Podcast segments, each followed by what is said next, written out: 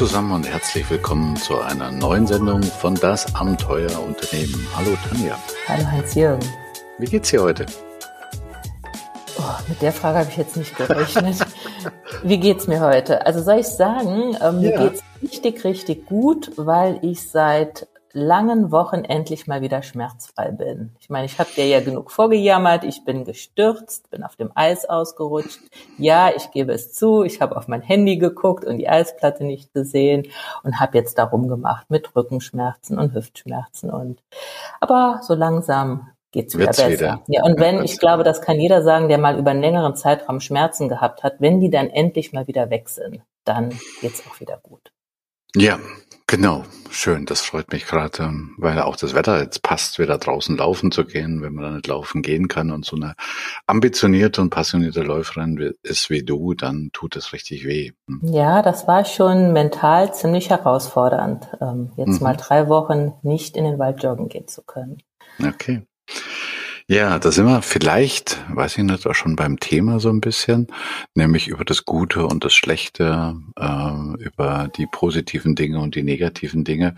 Nein, wir reden hier nicht über das große C, wobei das vielleicht auch was damit zu tun hat, sondern wir möchten heute mal drüber reden, über ja den Gegenpol, über das, was wir schon öfters mal angesprochen haben, nämlich, dass unser Fokus oftmals auf den Dingen äh, liegt, die nicht funktionieren. Da haben wir ja schon die eine oder andere Latte gebrochen. Nach dem Motto, ihr schaut mal auch auf das, was funktioniert und das Positive hervorheben. Ähm, allein so, was die Stimmung im Team betrifft. Und ne, also wenn man sich im Meeting zusammensetzt äh, und dann fragt man, hey, was funktioniert denn bei euch? Dann guckt man manchmal so in verständnislose Gesichter nach dem Motto, wie, wir setzen uns eine Dreiviertelstunde zusammen und du stellst diese Frage. Es geht doch hier eher um das, was nicht funktioniert. Also da haben wir, glaube ich, schon eine ganze Menge drüber gesprochen, auch im Sinne von, ja, wie soll man sagen, Teamstimmung. Also guckt man auf, auf das, was funktioniert.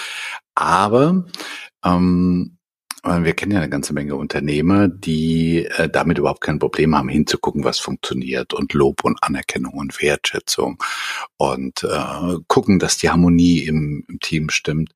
Aber eben auch diese Seite kann manchmal ähm, ins Ausführen oder die kann man manchmal übertreiben. Ne? Mhm. Oder ist es dann zu harmoniesüchtig oder so irgendwas? Ja, da ist es dann zu weichgespült. Es gibt dann auch die Unternehmer, die dann schon das ansprechen, was nicht funktioniert. Aber dafür muss es dann wirklich ähm, in die Hose gegangen sein. Es muss ein dicker Fehler passiert sein oder den Platz der Kragen ist so schön, ein schönes Bild.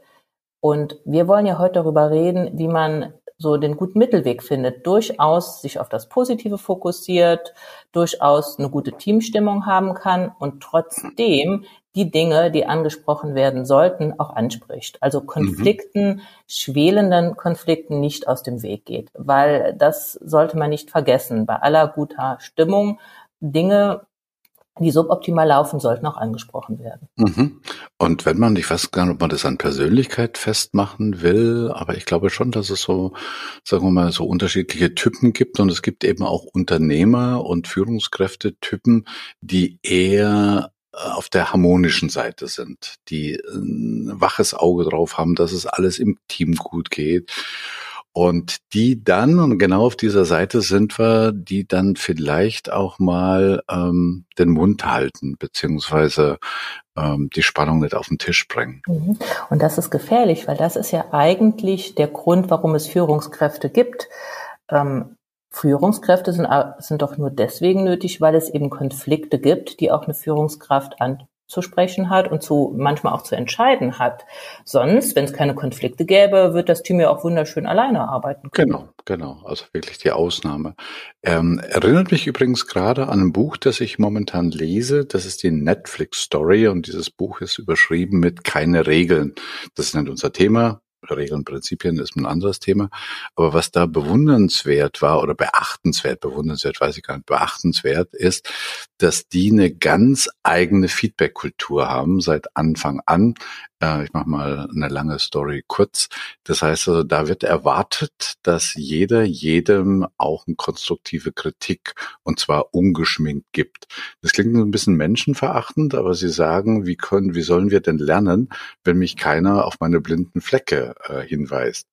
Und ich habe mir so ein bisschen überlegt, jetzt auch aus einer aktuellen Situation heraus, komme gerade so vom Kickoff-Meeting, wo ich den Eindruck habe, dass da die relevanten Themen eben unterm Tisch blieben. Hm. Meine Erklärung ist erstmal, ich weiß nicht, was du dazu sagst, aber meine Erklärung ist erstmal, dass man für so eine grundsätzliche Kritik und Konfliktfähigkeit auch Energie braucht. Mhm. Also mal unabhängig von der Persönlichkeit. Ja, man braucht äh, Energie und man braucht Vertrauen. Ich gehe davon aus, dass in dem Kreis, wo du herkommst, Vertrauen war da. Die arbeiten ja schon lange zusammen. Ja. Das sollte man auch nicht unterschätzen, aber das ist heute nicht unser Thema. Und Energie braucht's, weil wenn ich das Wort Konflikt höre, dann kommt mir Streit, Emotionen kochen hoch. Ähm, eigentlich möchte ich das gar nicht. Eigentlich ist es mir doch lieber, alle sind zufrieden, alle sind gut gelaunt. Und wenn ich aber ja, was annehme, was ich eigentlich nicht wirklich möchte, dann kostet das Energie. Dann muss ich mich in einem guten energetischen Zustand zu befinden, um in diesen Konflikt zu gehen. Genau. Und in diesen Zeiten fehlt uns allen so ein bisschen die Energie. Ja, also das ist sicherlich, sagen wir so ein bisschen die Baseline momentan, dass vielleicht der eine oder andere, ich weiß gar nicht, ob ich Konflikt sagen will, aber Spannung, also mir gefällt etwas nicht, mir geht irgendwas gegen einen Strich oder es ist einfach etwas kritikwürdig, dann hinterm Berg halte. Und dann ist, dann passiert manchmal etwas, und es muss dann gar nicht im Team sein, sondern es kann auch gegenüber dem Kunden sein. In unserem Vorgespräch hattest du ein nettes Beispiel. Was weiß ich, ein Handwerker schlägt irgendetwas vor und du, eigentlich bist du nicht damit einverstanden. Und einfach, weil du momentan nicht die Kraft dazu hast, sagst du, okay, dann machen sie meinetwegen. Und dann fängst du an, Rabattmarken zu kleben, wie das mal die Vera F. Birkenbiel vor langer Zeit gesagt hat. Das heißt, in dir staut irgendetwas auf. Und irgendwann überkompensieren wir dann und platzen dann mal. Ne? Also ich glaube, eine kritische oder wie soll man sagen, eine offene Kritikkultur, äh, die nach wie vor wertschätzend sein kann, die muss auch an der Tagesordnung sein, um gemeinsam lernen zu können. Mhm. Ich glaube, das ist ein ganz wichtiger Punkt. Wann kommt denn ein Konflikt? Ein Konflikt kommt doch, um es mal ganz salopp zu sagen, dann, wenn ich die Erwartungen eines anderen nicht erfülle. Und mhm. wenn ich jetzt zum Beispiel, ich bin Steuerberaterin, wenn ich die Erwartungen meines Mandanten nicht erfülle, dann ist da irgendwo ein Konflikt. Eine Spannung, mhm, genau, eine Unzufriedenheit, genau, wie, wie man, man das auch ja, nennen genau. mag. Und ist es jetzt mein Job, meinen Mandant glücklich zu machen oder ist es mein Job, einen guten Job zu machen? Und dann im Zweifel auch in Konflikt zu gehen. Also ein Mandant kommt zu mir und sagt, naja, mit meiner Unternehmensnachfolge, da stelle ich mir so und so vor und ist ganz optimistisch und ich denke schon bei mir, naja, so wird das nicht funktionieren, aber es hat ja noch Zeit und sagt, naja, da reden wir noch mal im extra Termin drüber. Ich möchte einfach diese schöne Situation nicht gefährden. Genau, und dann kommt aus welchen dieser, Gründen auch immer. Aus, genau, und ich bin mhm. in dem Moment ein bisschen konfliktscheu. Und dann kommt die große Besprechung. Mein Mandant geht davon aus, naja, ich habe es ja damals schon mal angerissen und jetzt kommt die Frau Palzer und erzählt mir, nee, so geht das nicht. Ja, dann kommt das dicke Ende, dann ist er ungehalten und das zu Recht. Hätte ich von Anfang an, wäre ich in den Konflikt gegangen und hätte gesagt, naja, da gibt's noch ein paar Stolpersteine, so wird das nicht gehen dann wäre aber die Enttäuschung hinterher geringer gewesen. Ich glaube, langfristig, gerade so bei Langzeitbeziehungen, sei es Chef-Mitarbeiter, sei es langfristige Kundenbeziehungen, ist es ein, ja, kommt das dicke Ende, wenn man nicht von Anfang an in die Konflikte reingeht. Mhm. Also könnte man so als erster kleiner Takeaway sagen, wenn etwas hochkommt, dann möglichst zeitnah und natürlich auch wertschätzend, aber ohne weichgespült, auch an den Mann bringen. Da fällt mir übrigens auch unsere kleine Technik der dreiteiligen, des dreiteiligen Feedbacks ein. Also ich weiß nicht, ob das deines Erachtens gerade hierher passt, aber es fällt mir gerade ein. Und zu sagen, eben jetzt kein emotionales Bäuerchen rauslassen nach dem Motto, hey, denken Sie einmal drüber nach oder so, sondern äh, erstmal sich überlegen, ähm, habe ich denn wirklich die Absicht, dem anderen zu helfen, besser zu werden? Oder will ich mal einfach meinen Frust mal ähm, Platz machen?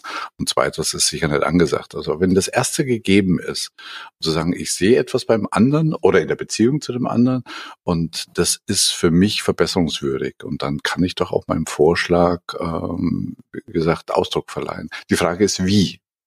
Mhm. Die Frage ist wie.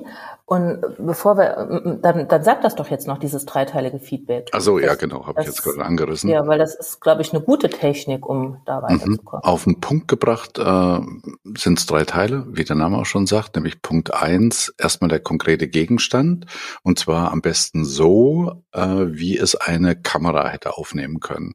Also ohne Interpretation, ohne Bedeutung, ohne Vorwürfe. Ich mache mal ein Beispiel.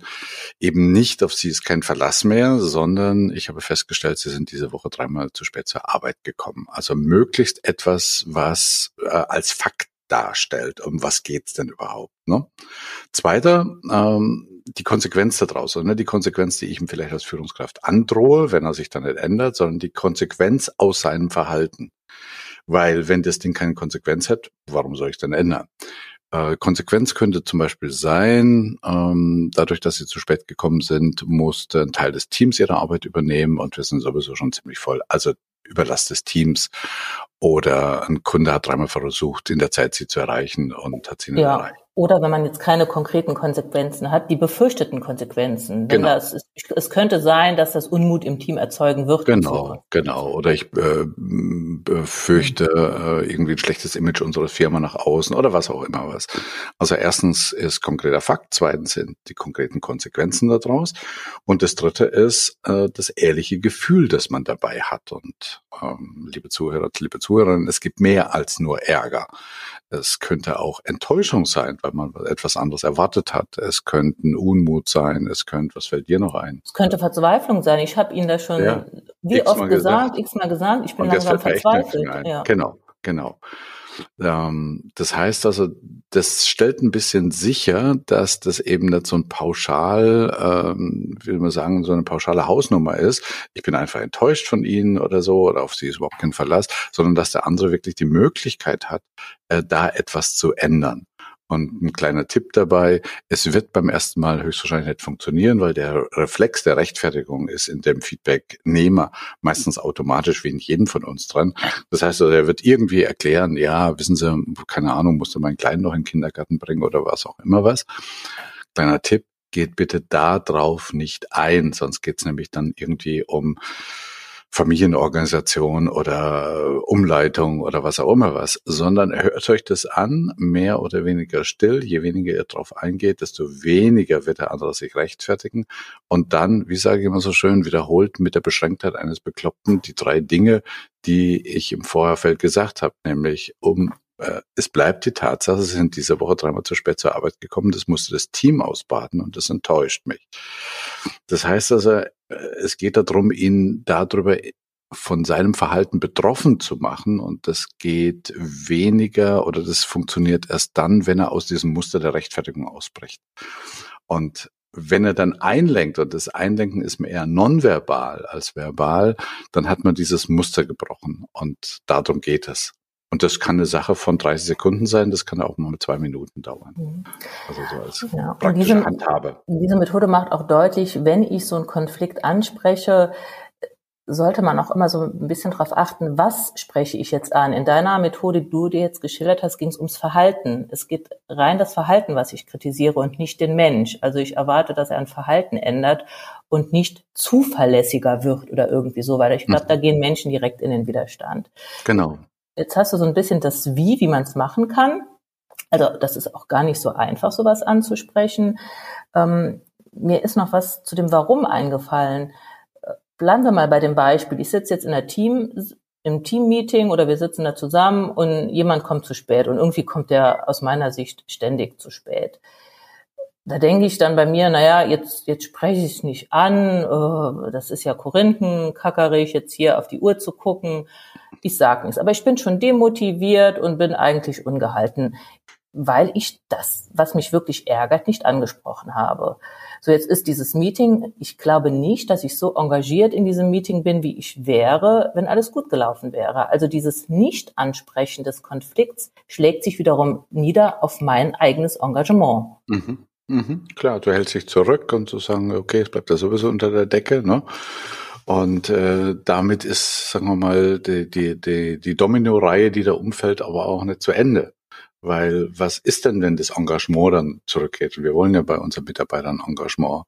Dann, ähm, ja, wenn man sich selbst nicht engagiert, dann scheut man vielleicht auch die Verantwortung anderer immer mehr von der kontraproduktiven Verhalten ihres, also ihres Verhaltens mal zur Rede zu stellen. Und wenn dann ein Verhalten entsteht, das nicht kritisiert wird, dann entsteht so eine, wie man sagen, ungesunde Mittelmäßigkeit. Ja, man kommt ja mit allem durch. Man macht ja, Dienst genau. nach Vorschrift. Äh, ich werde nicht kritisiert, ich kritisiere keine anderen. Aus welchen Gründen auch immer, weil ich mich nicht engagiere, weil ich Scheu vor Konflikten habe.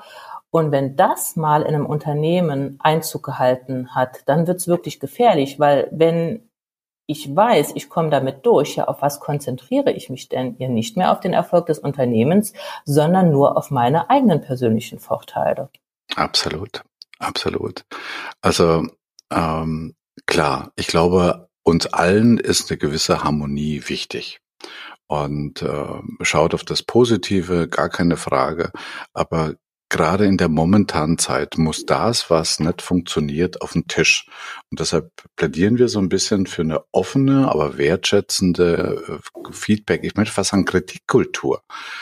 Und die basiert natürlich auch auf dem Phänomen, das die Psychologen psychologische Sicherheit nennen. Das heißt also, ich werde natürlich die Klappe halten und dem anderen nichts sagen, wenn ich die Befürchtung habe, daraus entstehen mir irgendwelche Nachteile oder der tritt mir bei nächster Gelegenheit aufs, ans Bein. Dann halte ich lieber die Klappe. Also das braucht irgendwie eine Basis.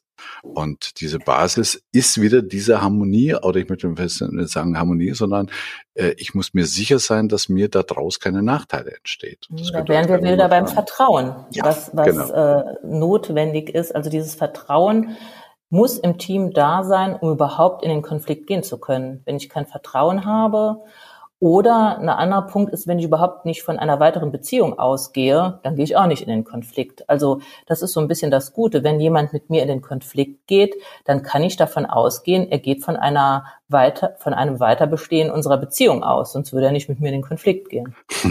Das, wenn du das so sagst, äh, ich versuche mal auf den Punkt zu bringen und ich frage dich mal, ob du da dabei bist. Das heißt, stell dir mal ein Team vor, wo so eine Pseudo-Harmonie da ist. Also keiner tut dem anderen was weh, obwohl einiges nicht funktioniert.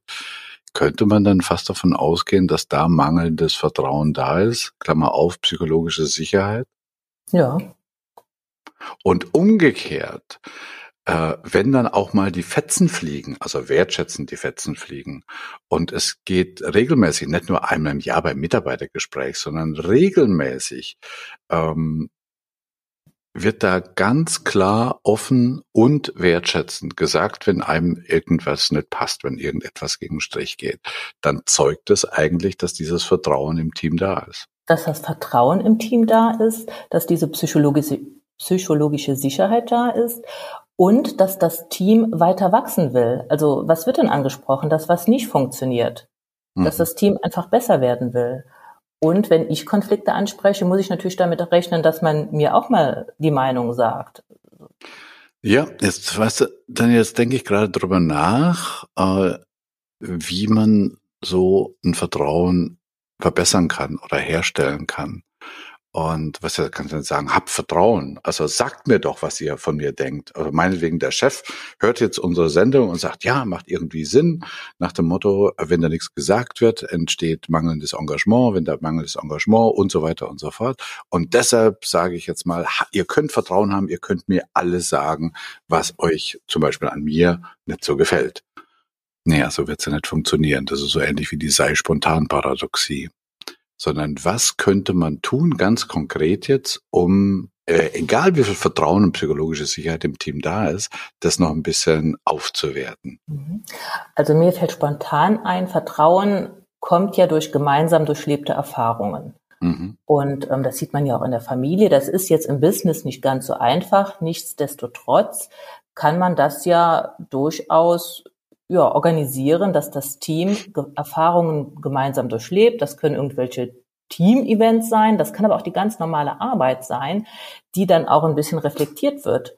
Also ich merke, wir kommen in meiner Kanzlei regelmäßig im Team zusammen und reden einfach so über unsere Mandanten, so über die Erfolgserlebnisse, die der eine hatte oder der andere oder auch im Team. Also und dadurch lernt man sich auch besser kennen und auch äh, über Misserfolgserlebnisse, so nach dem Motto, oh Gott, da habe ich einen dicken Fehler gemacht und da hat mir dann meine Kollegin so und so geholfen und ja, mhm. einfach mhm. Erfahrungen austauschen und sich dadurch besser kennenlernen. Das fällt mir so ein, um Vertrauen ja, ist ein guter Punkt. Ist ein guter Punkt, ist man äh, momentan natürlich bei all dem Homeoffice und all den Videokonferenzen auch nicht ganz ja, soll man sagen, leicht, sowas umzusetzen. Wir haben es letzte Woche gerade wieder davon gehabt, dass die festgestellt hatten im Unternehmen, dass wenn jetzt viel über Videokonferenzen gehen, dass die zwar effektiver sind, also man kommt sehr, sehr viel schnell oder sehr viel schneller auf den Punkt, das ist sehr strukturiert, man arbeitet eine Agenda ab, aber das Menschliche, was du jetzt gerade ansprichst, nämlich Erfahrungen teilen und so,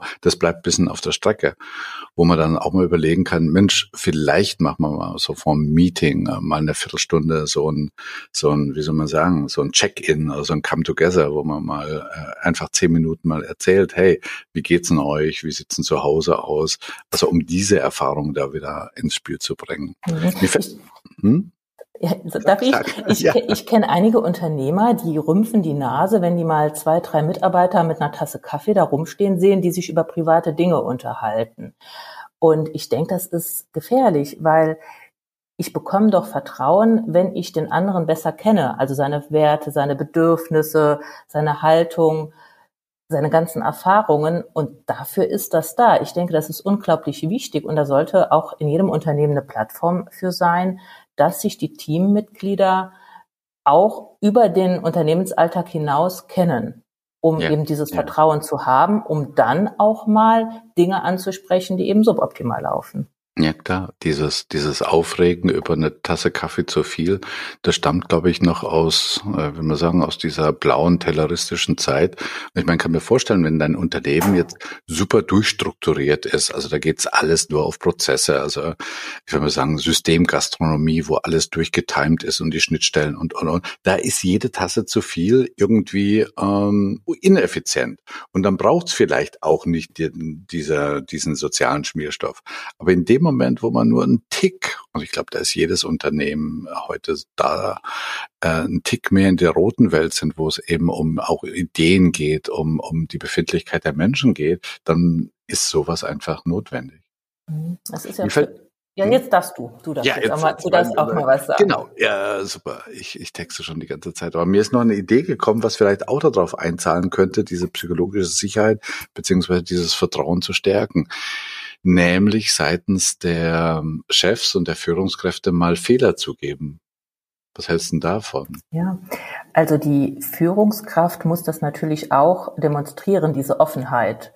Und mhm. zu Offenheit oder irgendwo habe ich mal gelesen, Vertrauen wird aufgebaut durch Offenheit und sich verwundbar machen. Und das ist ja genau der Punkt. Also wenn der Chef sagt, ich bin auch nur ein Mensch, ich habe einen Fehler gemacht, damit macht er sich verwundbar und zeigt Offenheit. Und das, glaube ich, zahlt unglaublich auf die Vertrauenskultur im Unternehmen ein. Ganz genau. Also wenn ich jetzt einen Chef hätte, der so in meinen Gedanken, in meiner Perspektive so auf dem Sockel steht und so ein Held ist und eigentlich unantastbar ist, dann werde ich den doch nicht kritisieren. Also. Aber in dem Moment, wo er sich mal offen zeigt, wo er sich auch mal verletzlich, äh, ich möchte jetzt nicht unser, unser momentanes Beispiel mit unserer Bundeskanzlerin, die jetzt einen Fehler zugegeben hat, nennen, da kann man sich wohlweislich drüber streiten, aber einfach mal zu sagen, ich bin auch ein Mensch und mir ist Folgendes passiert glaube ich, zahlt auf jeden Fall auf dieses Vertrauen ein und auf diese psychologische Sicherheit ein, auch dem Chef mal zu sagen, du, gestern bei deiner Präsentation war ein, ein sachlicher Fehler dran. Mhm. Also halten wir fest, der Chef, der immer so denkt, naja, ob jetzt Vertrauen, ob die sich untereinander vertrauen oder nicht, das kann ich mhm. doch nicht beeinflussen. Das stimmt nicht. Also die Führungskraft kann da jede Menge für tun, ob so eine Vertrauenskultur im Team herrscht. Und sie kann im zweiten Punkt, das ist ja eigentlich unser Thema, auch was für die Konfliktbereitschaft ihrer Teammitglieder tun. Sie kann zum Beispiel nicht alles regeln. Also man hat so einen Impuls, den habe ich auch so meine Mitarbeiter vor Unheil zu bewahren, vor Schaden zu bewahren, wenn ich merke, da schwelt irgendwas, das lieber zu regeln, bevor die mal in den Konflikt gehen. Und ja, das ist so, so ein bisschen auch diese paternalistische Einstellung, die mal ein Stück weit abzulegen und sagen, das sind ja erwachsene Menschen und wenn da ein Konflikt ist, sollen die den auch mal selbst austragen. Und ich halte mich da mal als Chef zurück. Und das ist nicht einfach. Ich muss dann auch so ein bisschen Kontrollverlust aushalten. Mhm. Was, was mir jetzt noch in den Kopf kommt, ist die Frage, ob da wohl jedes Team damit umgehen kann. Also stell dir vor, äh, da würde eine Führungskraft oder ein Chef damit beginnen, also so mehr Vertrauen, mehr psychologische Sicherheit zu etablieren, auch dadurch, dass er sich mal verwundbar macht, dass er mal sagt, boah, da habe ich jetzt überhaupt keine äh, Antwort darauf. Äh, habe ich gerade so das Gefühl, dass es einen gewissen, wie soll man sagen, Reifegrad im Team auch voraussetzt, dass sie damit auch umgehen können. Ich denke da, Gott sei Dank habe ich die schon lange nicht mehr erlebt, aber ich kann mir vorstellen, dass es nach wie vor Teams gibt, wo so irgendwelche Kotzbrocken gibt oder sagen wir mal, naja, Leute, die man nicht unbedingt haben, die vielleicht fachlich sogar super sind, aber die das dann ausschlechten. Was also meine Frage, die Frage ist, ähm, kann man das mit jedem Team machen? Würdest du das mit ja, beantworten? Nee, man kann es nicht mit jedem Team machen. Man kann aber durchaus, ähm, wenn ich so ein Team habe, mit einem Kotzbrocken, um bei deinem Beispiel zu bleiben, ist es ja in der Regel so, dass der Kotzbrocken irgendwann machen kann, was er will. Jeder weiß, der, da kommt jetzt sowieso wieder was Negatives und das nimmt man dann so hin. Da kann entweder dann der Chef dagegen halten, das würde ich jetzt tun, oder wenn ich mir jetzt das überlege, was wir gerade von uns gegeben haben, so nach dem Motto, wie kann, bekomme ich das denn jetzt hin, dass meine Mitarbeiter da mal dagegen halten? Also, dass ich die konfliktfähiger mache. Mhm. Und mhm.